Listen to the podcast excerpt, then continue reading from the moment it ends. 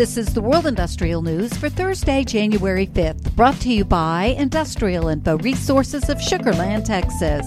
This newscast is sponsored by AVEVA. Listen to part eight of their podcast, How to Leverage the U.S. Infrastructure Bill to Modernize the U.S. Power Grid. Technology is going to influence what we can do throughout throughout. I can give a few examples. Uh, one of the issues is that we must make the power that's being generated from renewable resources, we must make it more dispatchable. Because if you simply have a group of windmills popping up and down like a jackrabbit, that doesn't really help the grid. That hurts the grid. Because sometimes, even in times of power shortage, you end up with too much power and you have to be able to do something with that power because again all of this goes at the speed of light. Electricity communicates back and forth between everybody at the speed of light. So one of the ways we see technology being used is we look at these uh, batteries and the cost of batteries which are dropping very very rapidly. And they then can be paired with something like a solar farm to in the aggregate they look like something dispatchable.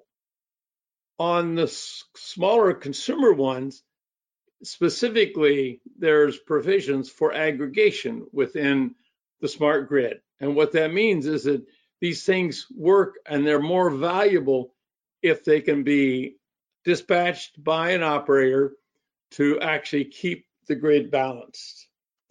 The other thing, and probably the hardest thing technically to do, is what's called stability, voltage and frequency stability.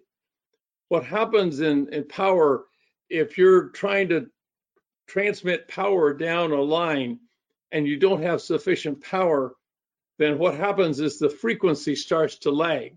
And that's the way the grid is saying, send me more, send me more. And so the, the frequency becomes a very important parameter within the grid.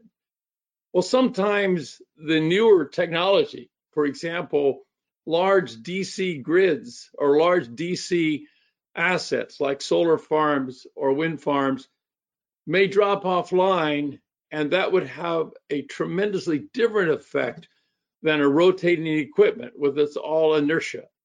And so the measurements and the sensors that are managing the frequency and voltage stability of the grid are much higher speed 120 times a second type of speed so they can manage that. And finally, what I, what I have to say is, and I keep talking of the communication between the parts of the grid, this requires scale.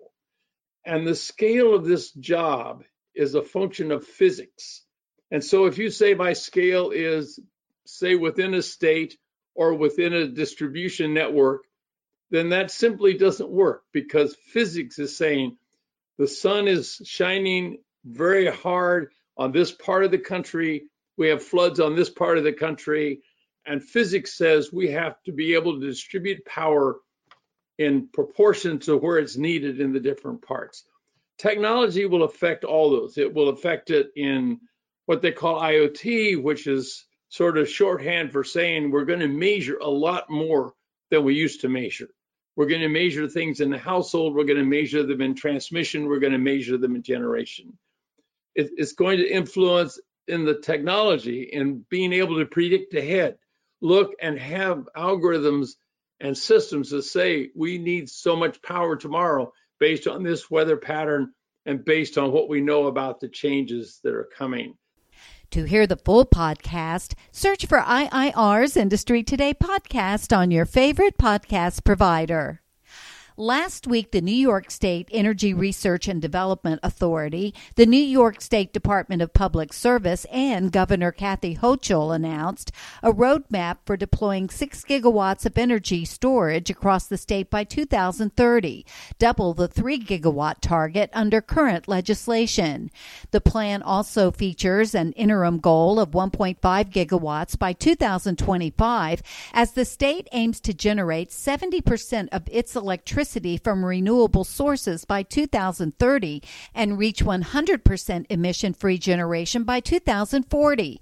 Industrial Info is tracking more than $7.5 billion worth of energy storage projects in New York, nearly all of which is in the pre construction stage. Against the backdrop of swirling questions over hydrogen during the energy transition, developer Bakken Energy said it was pursuing a partnership with BNSF Railway to push forward with a broader hydrogen hub. Industrial Info is tracking more than $12.6 billion worth of projects under construction in Washington state.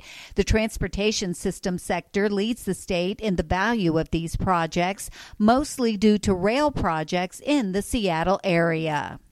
Leftist politician Luiz Inacio Lula da Silva was sworn in as Brazil's new president on Sunday, shifting the nation's energy policy and changing its top energy executives.